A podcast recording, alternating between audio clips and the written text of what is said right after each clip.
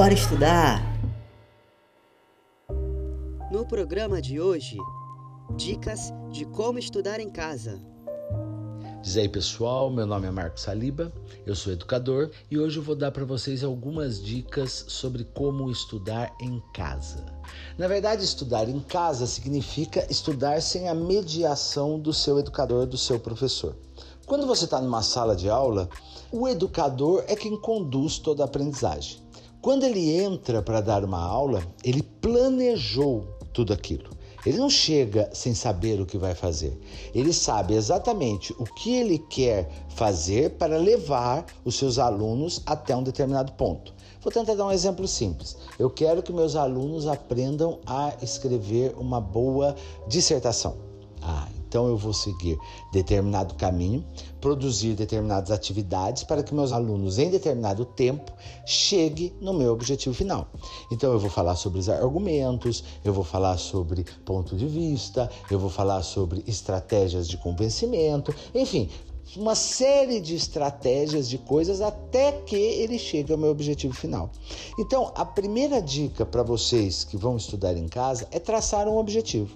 Pensem qual é o objetivo de vocês. É passar no vestibular? É fazer uma boa prova de Enem?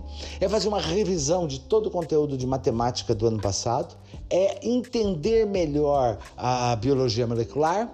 É aprender a fazer uma narrativa, a é ler melhor, entender melhor de literatura. Enfim, você tem que ter um objetivo, saber aonde você quer chegar, para daí sim começar a planejar. Agora eu vou dar uma dica importante também. Ah, não tenha objetivos muito distantes. Trace metas possíveis e realizáveis em pouco tempo. Perceba o que você tem de dificuldade no seu ano escolar até agora e faça um planejamento para fazer uma recuperação desses conteúdos que você sente dificuldade. Então você vai lá em matemática, o que, que eu tenho dificuldade? Eu não sei uh, logaritmo, então vamos estudar logaritmo. Aí entra o planejamento. Bom, para eu aprender logaritmo, o que, que eu tenho que fazer? Eu vou pesquisar em diversas fontes eu vou anotar tudo aquilo que é importante de todas as minhas leituras. Eu vou buscar atividades de revisão. Eu vou buscar atividades de aprofundamento para ver se realmente eu fui além daquilo que eu já sabia. Se não fui além ainda, vou buscar mais fontes de textos com conteúdo mais aprofundado para superar aquilo que eu já sabia. Enfim, você tem que traçar uma meta e planejar passo a passo tudo aquilo que você vai seguir para chegar até ela. É importante, gente, como autodidatas, vocês aprenderem agora a checar as fontes. Vocês não têm mais um professor que vai trazer o texto já selecionado. Quando você está na sala de aula e o professor chega com um texto ou com um livro ou pedem para vocês abrirem na página tal, ele já fez essa triagem para vocês. Vocês não precisam ter essa preocupação de checar se esses recursos que vocês estão utilizando são os mais adequados. Então, a partir desse momento que você passa a estudar sozinho em sua casa, você traça as metas e a partir delas traça as etapas que você vai cumprir, você tem que passar a pesquisa e a ter o cuidado de selecionar aquilo que você vai utilizar nos seus estudos.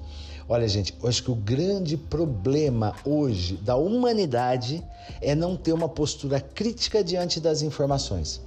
Essa proliferação de notícias falsas por WhatsApp, por internet, pelo que quer que seja, só nos mostra como nós perdemos a capacidade de discernir o que é verídico e o que não é, o que é seguro e o que não é, o que é confiável e o que não é. Então, estudar sozinho é uma grande oportunidade de todo mundo perceber a necessidade de triagem, a necessidade de você checar informações antes de simplesmente se utilizar daquele texto ou daquela informação. Então, gente, recapitulando três coisas importantes, três dicas importantes para vocês estudarem sozinho. Uma, ter claro qual é a sua meta, qual é o seu objetivo, o que você quer, o que você precisa e não traçar esse objetivo muito distante. São coisas reais, factíveis que você pode, em três ou quatro dias, resolver.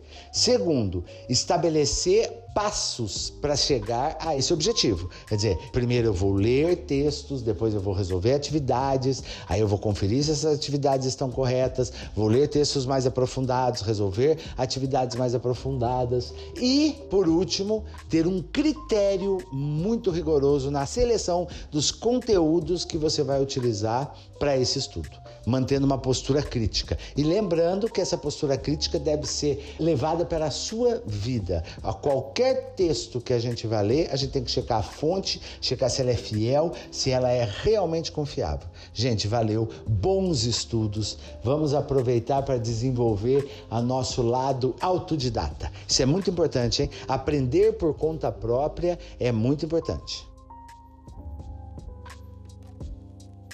Você acabou de ouvir? Bora estudar! Esses e outros podcasts você encontra em eurecadigital.app. Siga-nos nas redes sociais. No Facebook, facebook.com.br eurecadigital.app e no Instagram, arroba eurecadigital.app.